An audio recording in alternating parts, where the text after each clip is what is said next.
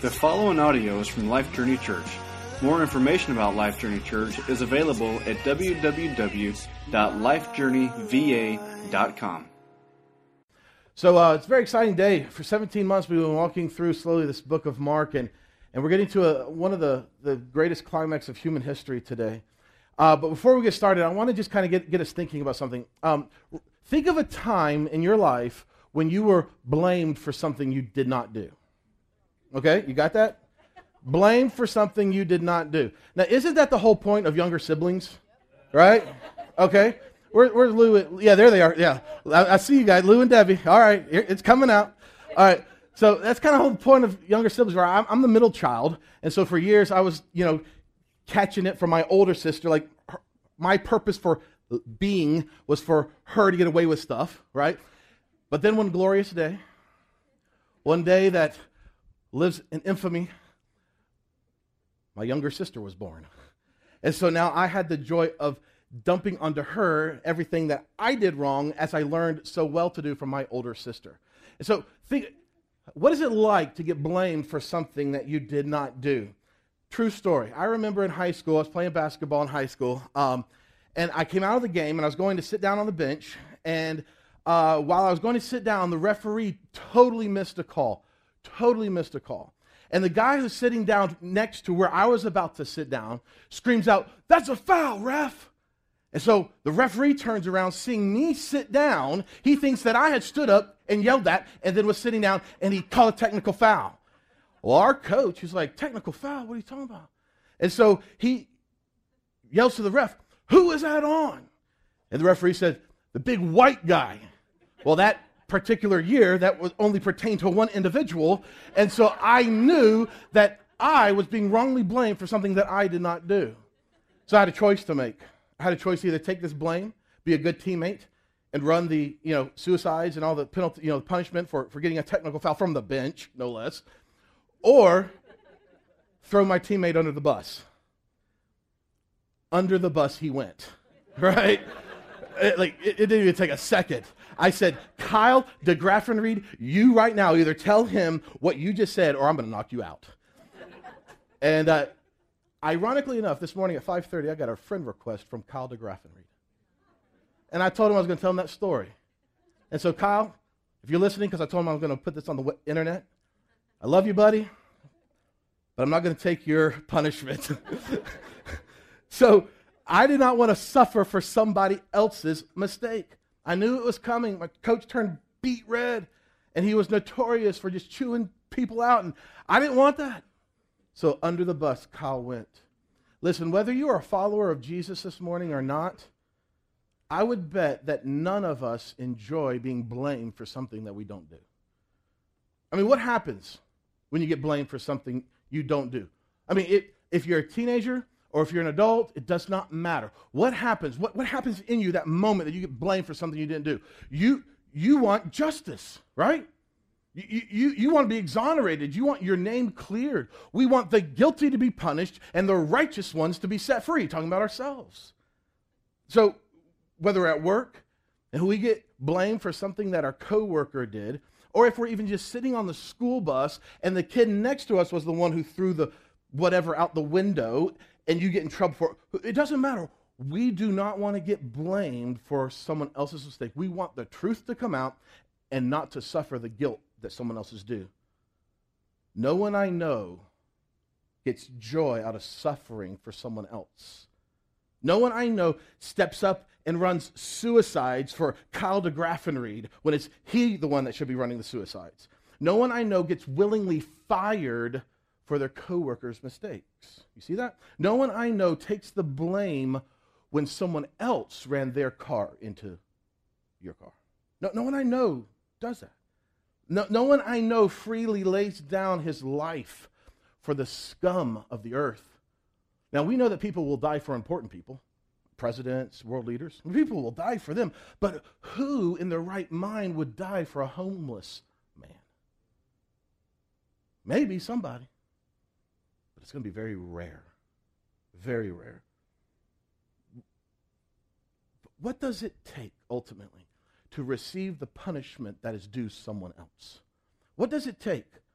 What does it take? It takes a love so intense, so severe, that the survival of the other person is more important than your own. It takes a love that's not, quite frankly, of this world. You see, I'm convinced that every single husband in this room would gladly lay down his life for his wife and for his children. I'm convinced of that. But would any father, any husband in this room lay down his life for the man who took the life of your wife and of your children? Not me. That is a depth of mercy and grace that I cannot generate on my own. Maybe you can. But I'm just being honest to say, I cannot generate that on my own. So, whether you're a follower of Jesus this morning or not, I think that you will agree that by default, we do not want to suffer for someone else's mistakes. True? You see that in your life? True? I mean, just in general. Now we get to look at the cross.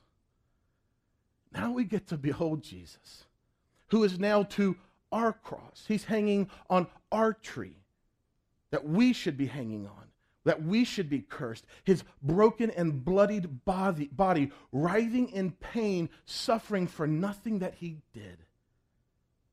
We look at Jesus hanging on the cross and we think, what in the world? Why is he doing this? There must be some mistake. But Jesus had a mission to accomplish. He agreed with the Father in eternity past in this thing that's called the covenant of redemption that Jesus would suffer the full wrath of God's fury, his holy judgment against sin. This was Jesus' mission. His mission was to be nailed to a tree, to become our sin, and then hang there for hours after wave of wave and wave of God's righteous wrath against your sin and my sin was totally and fully exhausted. Exhausted. The wrath exhausted.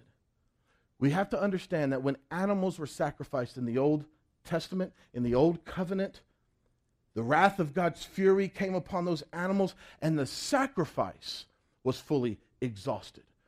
The wrath was not. The sacrifice became burnt, charred nothings before the fury of God's wrath against that sin was exhausted. So the animal was done away with, but the wrath remained. No animal could endure the wrath of God against sin. For that matter, no mere human could. There must be another sacrifice. There must be one who could stand in the gap between a holy and righteous God and the sinful, wicked man. There must be someone else who is holy as God, but yet has entered into the human race. There must be a God man. There must be God who has become human. There must be Emmanuel. God with us. God as one of us. And there was. And this is Jesus, who we've been for 17 weeks looking at, or 17 months looking at his life, day by day. In our upcoming series that Richard just talked about, we're going to start in Genesis 1. And we're going to go through Exodus 13, I think it is. Not every single verse in nine weeks. But we're going to look at all these different places where we see Jesus, pictures of him, showing us that from the very beginning, his plan was to be placed on a tree to suffer our condemnation, to establish a new covenant. In Jesus doing away with sin, God now breathes life into our dead hearts. He adopts us into his family, and we now, in Christ, have no spot, no wrinkle, or any such thing because every spot, every wrinkle, every such thing was placed on Christ on the cross. And in this new covenant that Jesus has, has, has, has established, it's nothing like the old covenant. The old covenant was conditioned on our ability to keep rules. But the new covenant is 100% conditioned, listen, on the perfect obedience of Jesus himself. When you transfer your trust from yourself to Jesus, you go from being in Adam to being now in Christ. His perfect obedience is given to you as a merciful, loving, and gracious gift from the Father. And you are actually presented to Jesus as a part of his bride. We in him, him in us. Perfect union. So in this new covenant, we don't get closer to God when we do good and further from God when we do bad. We are given the very righteousness of God Himself in Christ Jesus. You cannot and will not improve upon that. But in order to be given this righteousness, someone, Jesus, had to take all of our guilt. He had to take all of our shame and all of our sin, and that's what happens on the cross. That is what happened some 2,000 years ago, where we finally, in Mark 15, starting in verse 13, see our sin being placed on him. Remember, this was his mission. And the verse isn't going to be on the screen. I meant to put it on the screen, but the verse 33 years earlier, the angel said to Joseph, You will call his name Joseph, for he will save his people from their sins. That's his mission. Was Jesus a good teacher? Yeah, he was. Was he a great humanitarian? You better believe it. Did, did Jesus seemingly fight against the extreme patriarchal system of the day? Yeah, I think he did. But his mission was to remove the sins of God's people. His mission was to save God's people from their sins. And that's what we get to read about today. After 17 months of walking through. So if you have your copy of God's Word, it'll be on the screen if you don't. Pick up with me in chapter 15, verse 33. If you're new with us, we kind of read a little bit, we kind of chew on it, we read a little bit more, we chew on it, and then we wrap this thing up with some music with our band, an opportunity to respond in worship through singing. So the scripture says in verse 33 And when the sixth hour had come, there was darkness over the whole land until the ninth hour. So Jesus had already been nailed to the tr- tree for some three hours. Since 9 a.m., he, st- he was hung on the tree, and now it's the sixth hour. That is, it's six hours after sunrise, sunrise being 6 a.m., 6 plus 6. I do have that one, 12. So this is 12 noon, okay? 12 noon. Now, I want us to imagine 12 noon. They even have old westerns called high noon, right? What, what is 12 noon in your mind when you think of 12 noon? Bright. It's the brightest part of the day, correct? It's the brightest where the sun, S U N, is at its highest point above the earth. And now we have the sun, the S O N, of God hanging high above the earth on this thing called a Roman cross. But instead of a bright, sunny day, or even a cloud covered day, Mark says that it was darkness darkness, complete darkness. So 12 noon, when it should be bright, was 12 midnight. Darkness.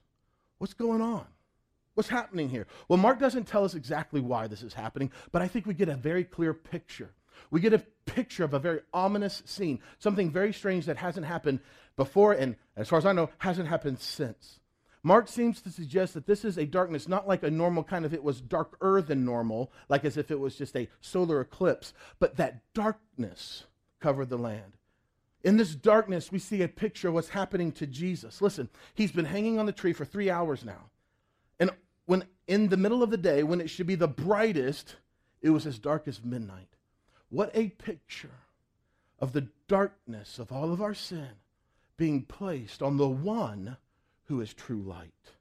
At 12 noon, it should be bright. Jesus, perfect in every way, is the light of the world. But instead of being the light of the world in this very moment, Jesus becomes sin. The darkness of every single sin that you have or will ever commit descended into Jesus.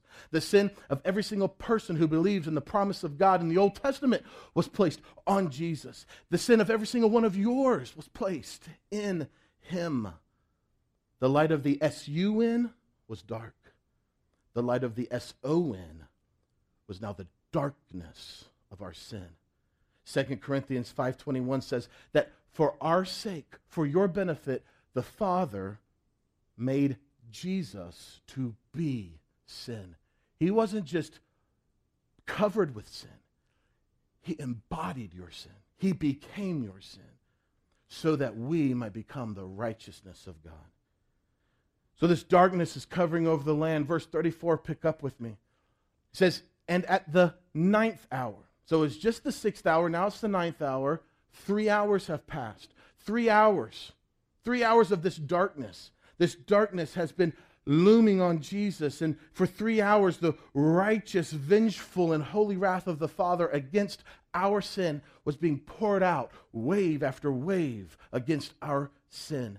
For these three hours, Jesus, who never experienced even the slightest hint of disobedience before the Father, became every single disobedient sin that you and I have ever committed. Jesus, who never even thought to indulge in things like lust, greed, hate, selfishness, self pity, or any sin that we do daily, in this moment, he became every single one of those. Every single one of them. Every single one of them. And the wrath of God is being dumped on him because of our sin. Jesus cries out, keep reading in a loud voice, Eloi, Eloi, lama sabachthani. My God, my God, why have you forsaken me? And, here, guys, listen, we see for the very first time in all of eternity past separation between the Father and the Son. For this one time, this one time only, they were not in perfect union. The Father, as Craig was just saying, has now turned his back. He has withheld his presence from his own Son, forsaken, alone. But Jesus knew why. Jesus didn't ask this question because he was ignorant of the facts. Jesus asked this question, he says it in this way to reveal to us the depth of the separation, the depth of the sorrow that he was under as he was receiving the vengeful wrath of God's justice against your sin and mine. Separation, as Craig beautifully said this morning, and he said earlier in prayer time, that God would turn his back on his son so that he would never turn his back on you. What a, what a what grace, what love for us. So now the the bitter, painful scourging that Pilate put him under was, was the least of Jesus' worries. His own father had now turned his back on his son so that the father would never turn his back on us. Now, as this is happening, pick up with me in verse 35.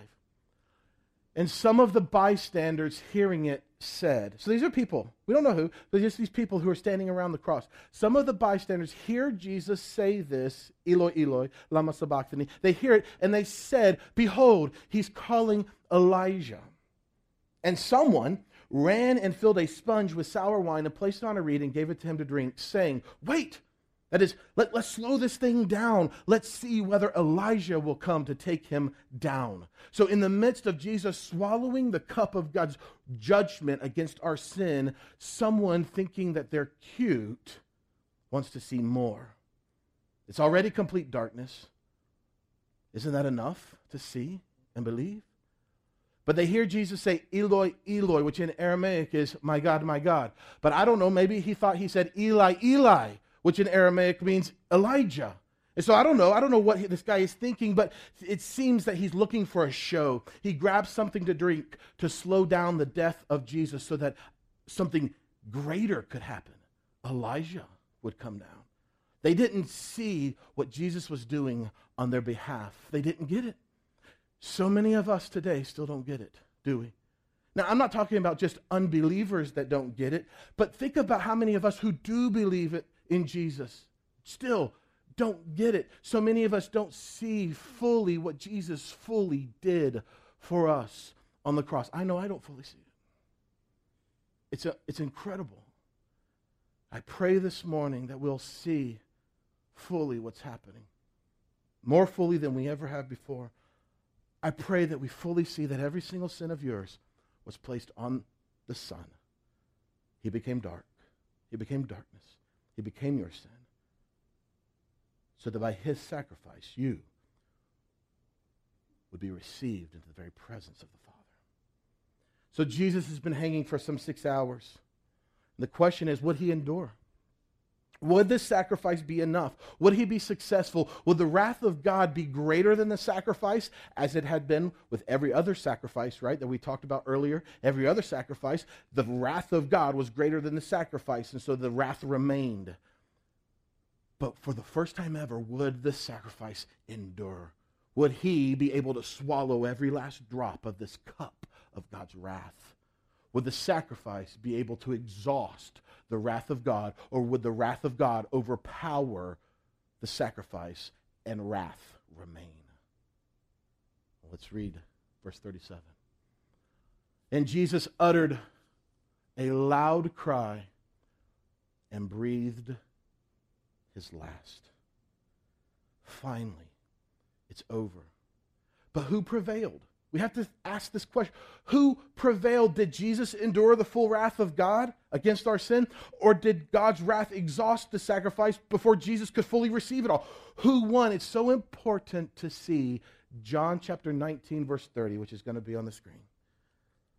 Mark just simply says it was a loud cry. But Mark doesn't tell us exactly what Jesus cried. John does. John says, and he said, It is finished. And he bowed his head and gave up his spirit. It's finished.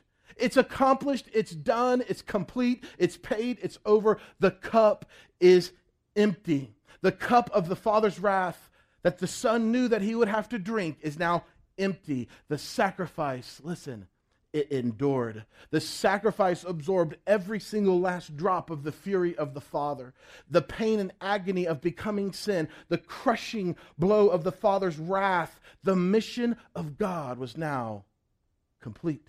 The mission of Jesus for why he came is now done. It's finished.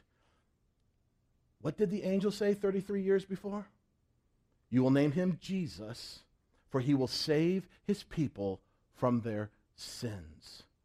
And that's exactly what just happened.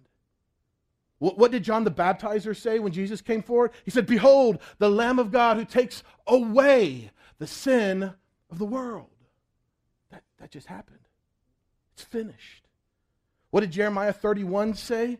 Jeremiah 31 says, God says, I will forgive their iniquities. I will forgive their trespa- trespasses, and I will remember their sin no more. That, just happened. That just happened. It's finished. No longer will there be any more forgiveness of sins because Jesus has now forgiven every sin that was placed on him that would ever be forgiven. As the final act of accomplishing this mission that he came to do, Jesus dismissed his spirit and he died. No one took his life. He said, No one will take it, but I will freely lay it down. The mission was complete. God's wrath against our sin was exhausted. Our sin was eradicated. No wrath or fury from God would ever remain against us. It was finished. It's done. It's accomplished. So if you're like me, you ask the question okay, so what's left? surely there's something that remains needing to be forgiven. What about what, what sin still remains on the account of God's people? According to Jesus, none. It's finished. The cup is empty. Well, well, well, what sin, though? Come on, well, what sin still separates us from the Father? There's got to be something, right? What sin still separates us from Him? None. Every single sin of yours, for you who believe, was placed on Jesus and it was removed as far as the east is from the what?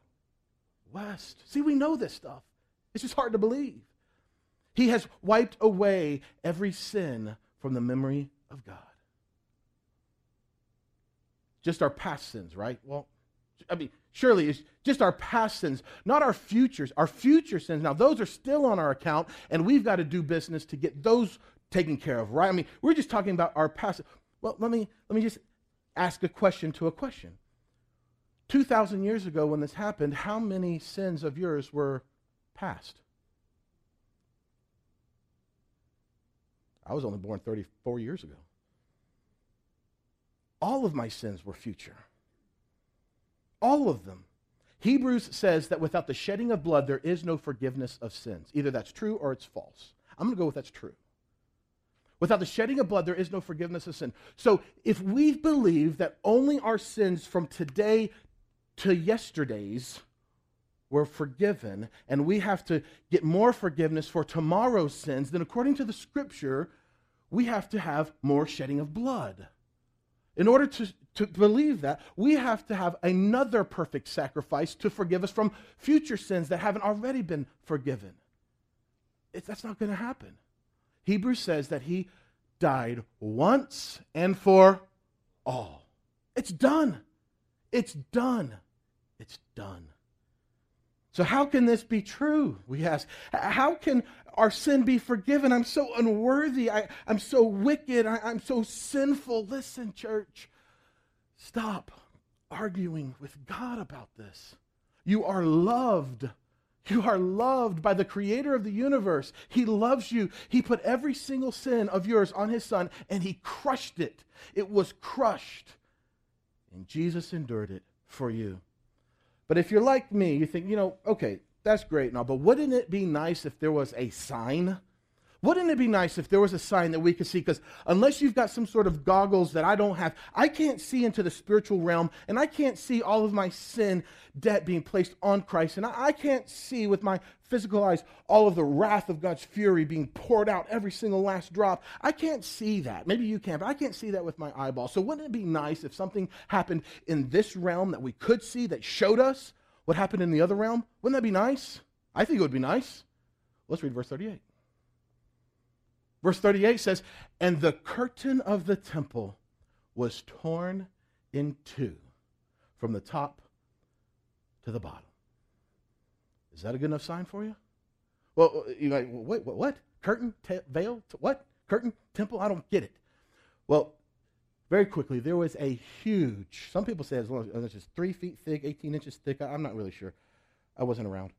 But there was this thick curtain in the temple and in the tabernacle that separated God, His holy presence, from the rest of the people.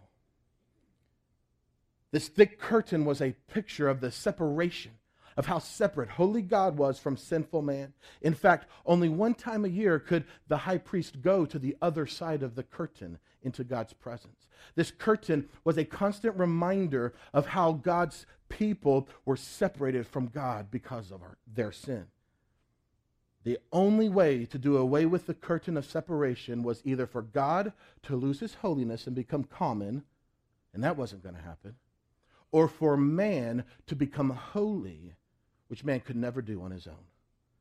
You, you can even picture in your mind this, this priest either picking up the curtain and walking under or, or walking around it. I don't know exactly how it happened, but going around it in, in total fear of the holiness of God that was on the other side awaiting him.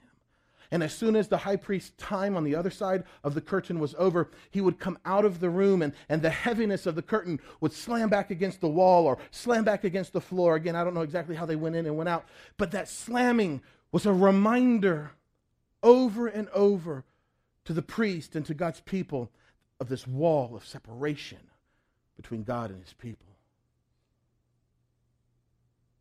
But the separation has been removed. Jesus has removed the separation. He removed our sin, every sin that separated us from the Father. There was no more separation because there's no more wrath against God's against God's people it was gone.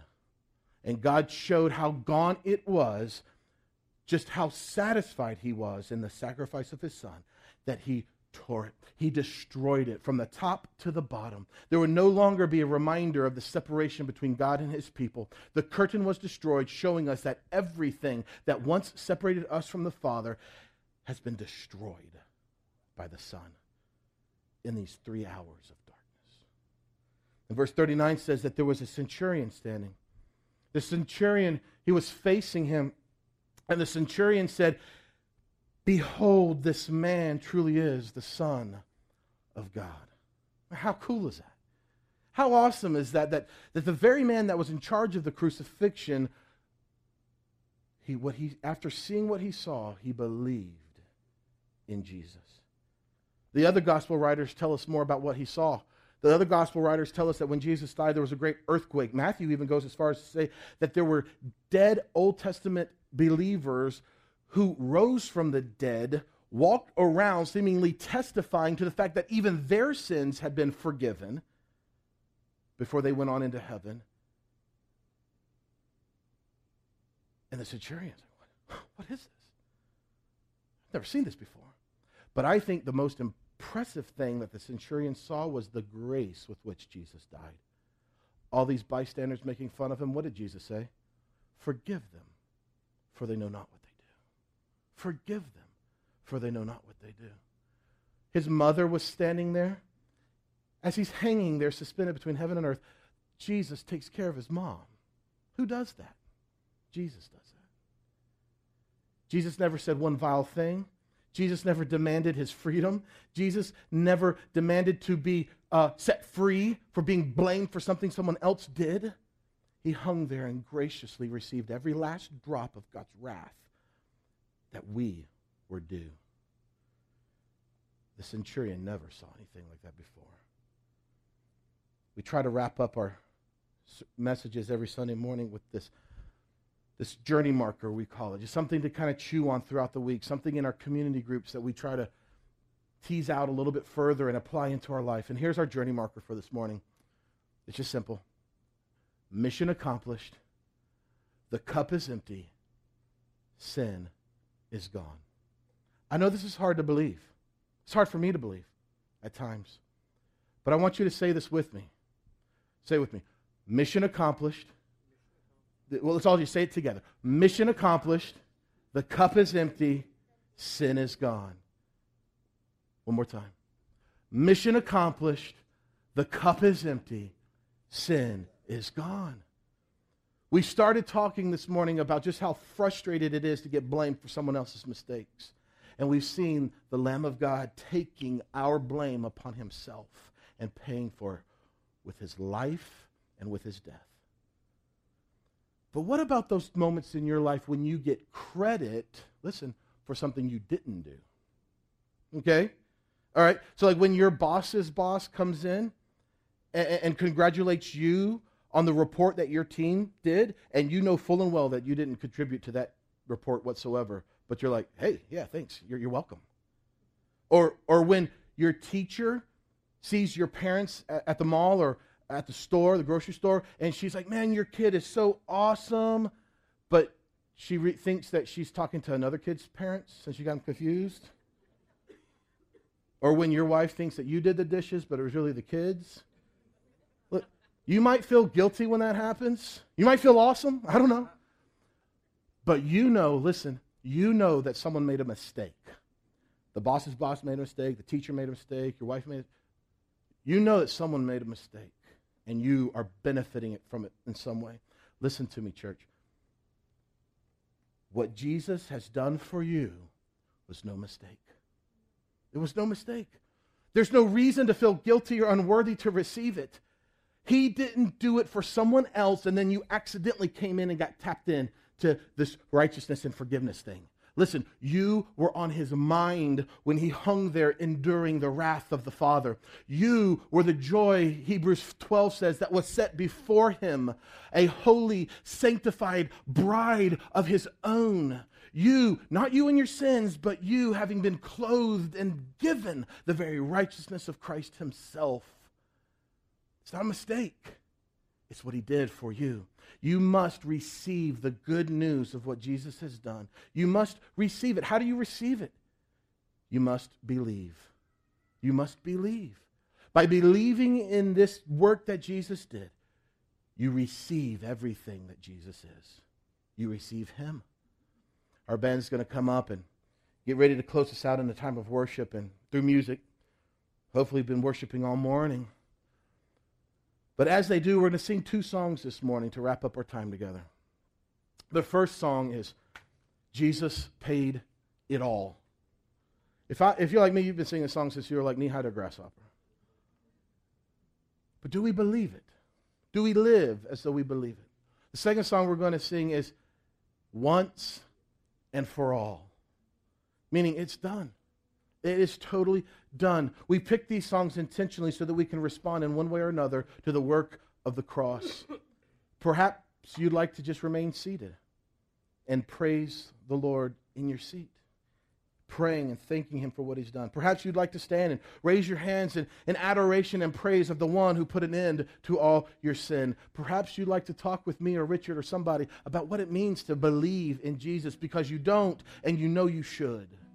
Richard and I will be in the back. We'll, We'll be available throughout the week. Just call us, email us, whatever. We'd love to talk with you. But maybe you're kind of mad this morning.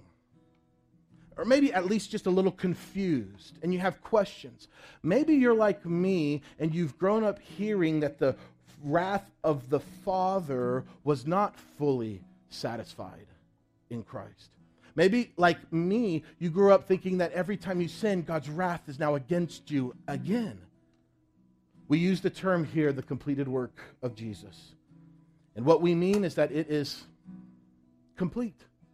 Just as Jesus said, it is finished. But we bring so much of our religious baggage to the table, and it's hard for us to really believe this. And, and we think that it's up to us to try to manage our sin account, and it's up to us to try to, in our flesh, manage our behavior and, and try to have just moralistic behavior modification, or else God's going to hold our sins against us. So maybe you're upset this morning with this teaching that Jesus has, in fact, paid it all. I too was mad at this teaching. In high school, somebody tried to t- show me what grace really was, and I didn't believe them. I was in my 30s until I actually came to grips with what Jesus actually did. I want to close with asking a question. We opened with asking a question. I want to close with asking a question. It's here on the screen. Who are we going to trust? Religion that says it's not finished, or Jesus who says it is finished. I'm going to close with a excerpt from an email that Jim Erskine sent me a couple months ago. He says, The issue of sin is so over with for the believer. Amen. Nothing else can or will be done to further God's complete acceptance of us because of the Son. Jesus' sacrifice removed all sin, not just the past ones like the blood the bulls and goats tried to do. Jesus is our sacrifice, yet he lives, never to die again. He is a living sacrifice. He is in us, and we are in him. We died with him, yet we live, yet not us, but a living sacrifice in us. Paul said in Romans 12 that if this is the case, isn't it reasonable that we actually present our bodies as a living sacrifice unto Him with no confidence in our own ability or in our own righteousness, but resting totally in the perfect living sacrifice of Christ Himself now in us? Father, I thank you for this morning. I thank you for the joy that was set before Christ on the cross, the joy of purchasing for himself a bride, of purifying for himself a people, the joy of perfectly obeying you so that we who are in him by default have his same perfect obedience. You said hundreds of years before the cross that the day is coming when I will forgive their iniquities and I will wipe their sinning, their sins away from my memory. God, you are so good.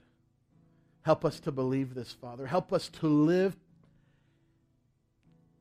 in the reality that your favor, your love, your mercy, your grace rests on us. As Craig has already said, you turned your back on your son so that you would never turn your back on us. You withdrew fellowship from your son so that you would never withdraw fellowship from us. Father, we thank you. Help us to be a church here in Crozet that boldly proclaims it is finished. In Jesus' name. Thank you for listening to this message from Life Journey Church.